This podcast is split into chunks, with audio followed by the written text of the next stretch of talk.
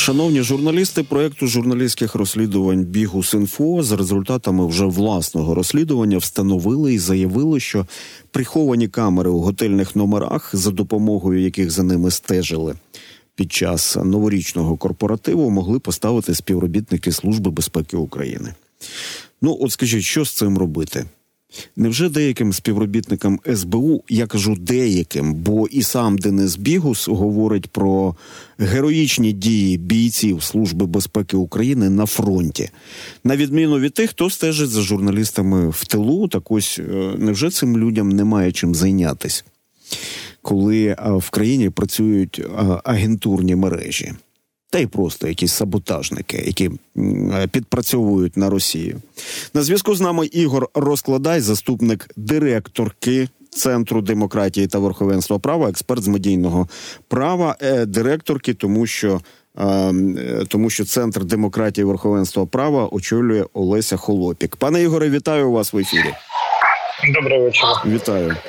Ну, отже, ймовірне стеження представників Служби безпеки України за командою проєкту Бігус інфо, яке викрили самі журналісти у власному розслідуванні, звісно, привело до відповідного резонансу в принципі в країні. На вашу думку, які наслідки цього скандалу можливі? Ну я би брав, скажімо, від е, таких легких до дуже негативних. Легкі, що дійсно у нас буде зараз великий розбір публічний, тобто скандал здійснявся, всі вимагають е, якоїсь реакції. Уже є заяви. Власне, депутати проголосували про заслуховування е, малюка безпосередньо в парламенті, і це лише початок. Тобто, ну це якби публічна така історія, наша внутрішня історія.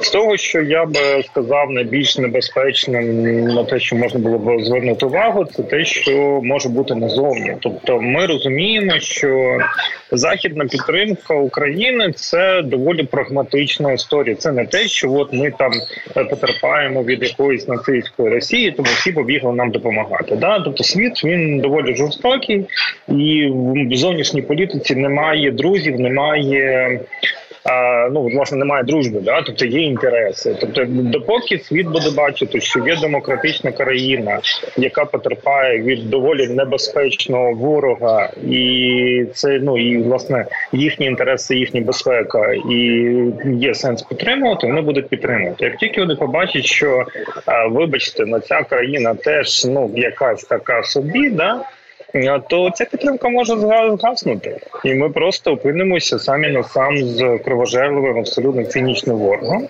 А і як ми будемо вигрібати в цій ситуації, ну я чесно кажучи, не дуже розумію. А і тому е, я би сказав, що зараз е, ми знаходимося в доволі такій вразливій ситуації, особливо на фоні зростаючого популізму, в принципі, і в Європі, де чесно кажучи, показники Трампа показують не не, не невтішні да результати. І тому будь-які такі проколи, які допускаються всередині країни, вони ну можна тут не бути вангою, да чи Нострадамусом, чи ким завгодно, і розуміти, що це буде використовуватися в антиукраїнській риторики тих політичних сил, які вже давно її ведуть. Тобто, ми по суті їм радісно подарували прекрасний приклад того, що у нас е, спецслужби слідкують за власними громадянами.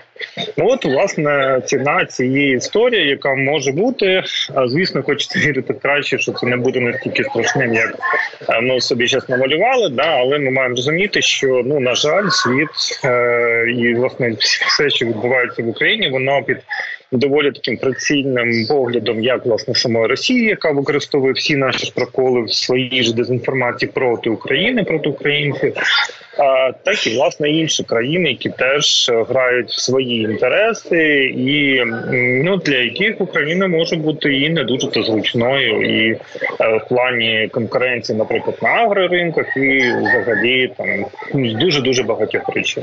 Стеження за не лише своїми громадянами, а за журналістами. Чому на цьому я роблю наголос? тому що журналісти в будь-яких суспільствах цивілізованих мають, ну даруйте, будь ласка, особливий статус. Чому поясню? Та тому, що а, в багатьох цивілізованих країнах, якщо не сказати всіх, існують закони, які захищають а, діяльність пов'язану з забезпеченням свободи слова в країнах. Це ось так, якби я це те, що називається при виконанні своїх службових обов'язків, скажімо так. А голова служби безпеки України Василь Малюк е, засудив дії департаменту захисту національної державності, працівники якого влаштували незаконне стеження у готельних номерах за журналістами-розслідувачами Бігус.Інфо. Про це йдеться в офіційному коментарі, оприлюдненому прес-службою Служби безпеки України. Пане Ігоре, і тут, як на мене, можливі два варіанти. А, Це те, що голова служби безпеки може не контролювати дії окремих підрозділів Служби безпеки України, або включається інший принцип, який часто застосовують в спецслужбах. Якщо спецоперація відбувається відмінно, все добре, нагороджують когось. А якщо провалюється, то ми про це нічого не знали. Як ви вважаєте, внутрішнє розслідування в службі безпеки України має відбуватись? Суспільство має бути поінформоване про те, а що все це було, і хто хто надавав команду, наприклад, хто здійснював а, це стеження. Ну я би почав з того, що в багатьох країнах насправді немає законів, які захищають медіа. Просто там є вже настільки сталі традиції і настільки сильний страх власне влади, навіть іноді судитися з медіа, що вони цього не роблять, бо вони розуміють, що просто їм потім за це так прилетить, що вони вже можна свої політичні кар'єри поставлять великий великий стрес. Я сказав не про медіа, я сказав про захист свободи слова. Ну і це теж до речі не завжди. Тобто, часто дійсно це вже просто дуже старі усталені інститути. Щодо власне розслідування, так очевидно, воно має бути. І тут зараз служба безпеки опинилася в дуже пікантній ситуації. Тобто, по перше, ми розуміємо, що дійсно в службі безпеки України є дуже багато фахових патріотичних людей, які ризикують життям і роблять дуже багато корисного, в тому числі для боротьби з країною агресоркою, її можна назвати країну. А інше питання в тому, що е, на офіційному рівні тут виходить ну не дуже виграшна історія, як не крути, тому що або визнати, що це була самодіяльність е, певного підрозділу, і тоді очевидно має бути розслідування, мають бути надані оцінки, мають бути якісь можливі вибачення е, публічне, або визнавати, що ти не контролюєш свої підрозділи, тому тоді це питання там професійної придатності керівництва і все решта. І тут е, дуже тонка грань, яку я би дуже хотів, щоб все ж таки СБУ пройшли красиво. А саме тому, що нам зараз взагалі будь-які ротації в силовій сфері ну вони будуть послабляти. І це не питання навіть особистостей, це питання того, коли ти знаєш, як міняється керівництво будь-якої державної інституції, ти прекрасно розумієш, що це провал, тому новий керівник, як мінімум, має певний час на те, щоб увійти в курс справ. І досвід України в багатьох міністерствах показує, що це там десь півроку приблизно. Ми готові зараз послабити будь-який свій силовий орган на півроку, щоб от просто поміняти керівників. Е, ну мені здається, що це було безвідповідально. Але з іншого боку, е, те, що відбулося, це Ну чесно, от я коли дивився це розслідування Бігосу, у мене було відчуття такого іспанського сорому, да тому що, по перше, не професійністю і ну абсолютно якесь дилетантство всієї цієї так званої спецоперації. По-друге, самої гіпотезою того, що от ми покажемо, що вони наркомани всі відвернуться. Ну да. Угу.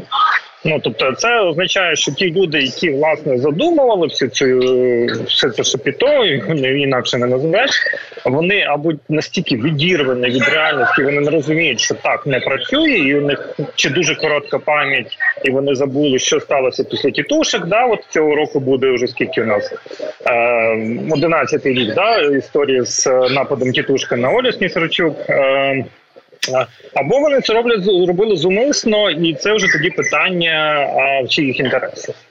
Тобто інтерес тоді виходить тільки один: роз, роз'ятрити суспільство, щоб воно почало протестувати проти влади. І тут, пробачте, я бачу дуже великі сірі вуха Росії, яка останні півроку щонайменше просуває через всю свою дезінформацію, що українцям треба скинути цього Зеленського, там і всю цю так звану київську, як вони там фунти називають. І от е, тоді запанує мир. Ну пробачте, тоді тут уже пахне державною зрадою тому що це вже безпосередня робота на руку ворога. Ну, я Але так, ну, тут насправді хорошого хорошого виходу немає. Але все ж таки я би хотів, щоб цей вихід був ну як наскільки це можливо пристойним, розуміючи, що вже достатньо нехороша ситуація, і хоча б заради того, щоб захистити тих е, працівників спецслужби, які гідно і з честю виконують свою роботу. Я зауважу два акценти. Я, по перше, не говорив про відставку керівників керівників силових структур. Я говорив про розслідування. І і друге, це те, що те, що стосується законодавства щодо захисту свободи слова. Перша поправка до Конституції Сполучених Штатів Америки, в тому числі зосереджена на захисті свободи слова. А в ній конгрес. Сполучених Штатів зобов'язується не видавати закони, які будь-яким чином обмежують свободу слова. Пане Ігоре, е, скажіть, будь ласка, якої реакції варто чекати зараз від влади для того, щоб суспільство отримало, по перше, е, е, відповіді на питання, які постали в зв'язку з цим скандалом, і по-друге. А стосовно того, чи матимемо ми імунітет всі разом проти чогось подібного в майбутньому? Ну імунітет, як показує практика, не дуже працює. Да? Мені здається, що кейси як 14-го року перед помаранчевою революцією, так і 13-го року мали би навчити владу не залазити, скажімо, дуже далеко на територію медіа. Да? І власне Денис Бігус дуже так красиво описав цю е, формулу, що ну ви можете там слідкувати, ставити своїх тихарів, да, але ви не маєте права залазити в мою спальню. Ну умовно кажучи. А тому чи може захиститися? Звісно, мені б хотілося, але давайте будемо реалістами. Напевно, ми ще не достільки еволюціонували, щоб медіа ну дійсно мало би захист від подібного втручання. Щодо реакції суспільства, тут е, ситуація дуже пікантна, тому що очевидно суспільство хоче знати, хто це все затіяв. І от питання, чи буде готова влада власне здати цю людину, е, це питання зараз на мільйон, тому що ми розуміємо, що ця людина сидить десь дуже високо, і очевидно, це не є голова СБУ чи хтось інший, тобто це прийшло ззовні. І наскільки от влада готова буде здати, скажімо, ту людину, яка це зробила, чи вона буде далі розігрувати ну, певний сценарій, так щоб суспільство затерлося, переключити увагу там знову на мобілізацію залужного. Ну це тем тут може бути дуже багато. Зараз у нас критична ситуація по тій же Авдіївці. От тобто, в принципі, перемкнути увагу суспільства не так то і складно. Але насправді, з точки зору і безпеки влади, і ну і того, що це просто не буде, скажімо, відкладена реакція на якийсь час. і Ми знову повернемося до цього вже значно гіршими наслідками. Не знаю. Тобто, у мене немає відповіді на це питання. Е, звісно, знову ж таки хотілося б, щоб ця людина е, понесла покарання саме за те, що це не особисті розборки, це не особисте приязд чи неприязнь до бігосів. Я знаю, дуже багато людей коментують. Вони згадують там якісь розслідування бігосів, і вони не задоволені, в тому числі вважають їх там причетними до зміни, скажімо, політичних е, вподобань перед час виборами. Да, але зараз мова не про те. Зараз мова про те, що цей кейс вдар перш за все не лише по службі безпеці, а по державі України як такі. І наслідки цього удару можуть бути значно небезпечнішими для всіх нас, ніж е, приватні інтереси чи приватні якісь переконання конкретної особи, і саме тому вона мала би понести е, покарання саме за це найперше. Пане Ігоре, а ще скажіть, будь ласка, чи не перебільшуємо ми, так би мовити, технологічну складову? Оце досить часто ми з вами чуємо, що якийсь скандал вибухає це заради того, щоб переключити увагу суспільства. Ну от подивіться, це просто моє міркування. А радіо НВ має, якщо не помиляюсь, 12-годинний 12-годинне мовлення на добу. Ну, можливо, в кілька годин я помилився, можливо, більше. Ось і зрозуміло, що всі 12 годин ми не будемо говорити на одну на одну і ту саму тему. Тобто, я до чого кажу? Та суспільство так влаштовано, що виникає багато тем. А, І е, на, на, наскільки це звучить правдоподібно, що подібні скандали моделюють, щоб когось від когось відволікти. Ну я не думаю, що цей конкретний скандал якраз був щоб когось відволікти, тому що реакція бігосів власне була абсолютно природньо на те, що було злито до. Да, тобто той власне відео з цим вживанням е, і власне сам факт е, під, підглядання в приватному комплексі. Е, він говорить про те, що ну сама вся ця історія була гнила з самого початку. Відповідно, те, що реакція мала бути, це було лише питання, коли да, тобто, коли от з'явилося це відео, я чітко розумів, що Бігуси помстяться, і вони в принципі це зробили. Зробили це доволі красиво. І вони показали, що sorry так не можна робити. Тому сказати, що цей конкретний конфлікт відволікає від чогось, ні. Я скоріше мав на увазі, що від цього конфлікту можуть пробувати відволікати, переводити увагу на інші теми. А в наш час, коли є ну кількість інформації, просто зашкалює і ми навряд чи можемо там швидко згадати якісь конфлікти, які навіть були там півроку тому. Да ну суто тому, що ми просто перевантажені емоційно, перевантажені інформаційно. А, Такі технології можуть пробувати застосовувати. Ну але мені здається, що тут надто великі скандали. Він уже вийшов за межі України, тобто е, ну і увага послів J7, і думаю, всі подальші реакції міжнародної спільноти вони будуть найближчим часом. Зараз... Тому насправді насправді тому з в цьому в цьому випадку говорити про відволікання напевно не коректно. Ви зараз е, окреслили медійну помсту. Та я я б сказав би, вона доволі елегантна. А зробити так, щоб всі зрозуміли, що так робити не можна. Красиво, правда. А на яку реакцію журналістських організацій можна очікувати, і як це теж позначиться на політичному процесі? Ну, дивіться, у нас доволі потужні рухи. Ну те, що я завжди такі критикую, да і е, ми дуже завжди добре об'єднуватись проти ворога. Тобто можна згадати і рух стоп цензури, який виник власне на. Е, рішення Януковича ще в 2010 році він якраз проіснував там до часів постреволюції гідності. Е, у нас є рух зараз Е, господи, медіарух е, він так само направлений на боротьбу з подібними проявами. Тобто, наша журналістська спільнота, що що об'єднуватись проти ворогів, вона вміє. Е, у нас є проблема більше зі створенням нормальної саморегуляції, яка б трошечки і почистила медіаспільноту, Ну але над цим працюємо. Це трошки довший процес. Тому я думаю, що тут уже ніхто цієї історії не залишить і не замовчить. І владі доведеться давати відповіді на питання, які будуть звучати, бо ну це справа це справа безпеки медіа і безпеки журналістів як таких. Да? Тобто, якщо тобі можуть залізти в ліжко, знімати все, що ти робиш, де гарантія, що зараз завтра хто-небудь інший з абсолютно інших мотивів не залізе, там не буде знімати, які там не знаю, сексуальні якісь там вподобання когось з медіа просто наприклад. Далі це буде вивалювати на умовні якісь порносайти, і потім що будуть медійники робити. Ми ж розуміємо, що ці технології вони ж не тільки в Україні існують.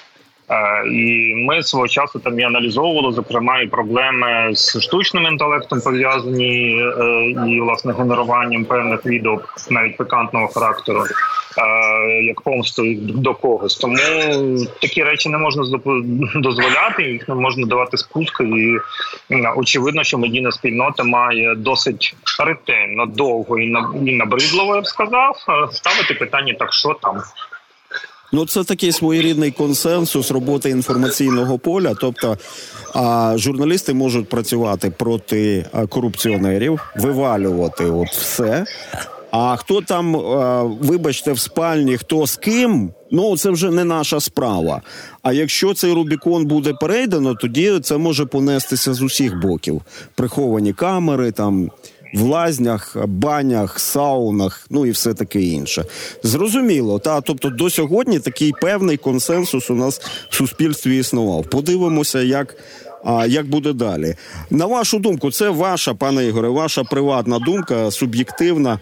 А такі спецоперації, в яких ймовірно були задіяні співробітники Служби безпеки України, причому немаленька їхня чисельність, мова йде про три десятки осіб, професіоналів, які займалися цією спецоперацією. А це відволікає наші спецслужби від їхньої е, головної задачі це пошук ворога, реального ворога. Ну дивіться, тут питання це таке дуже провокативне питання. Знаєте, це коли у нас часто обговорюють е, гроші, да, от кажуть там, а от треба було не туди витратити, а туди. Справа в тому, що є ж певна архітектура, як і бюджетних процесів, так і власне управлінських і структурних процесів.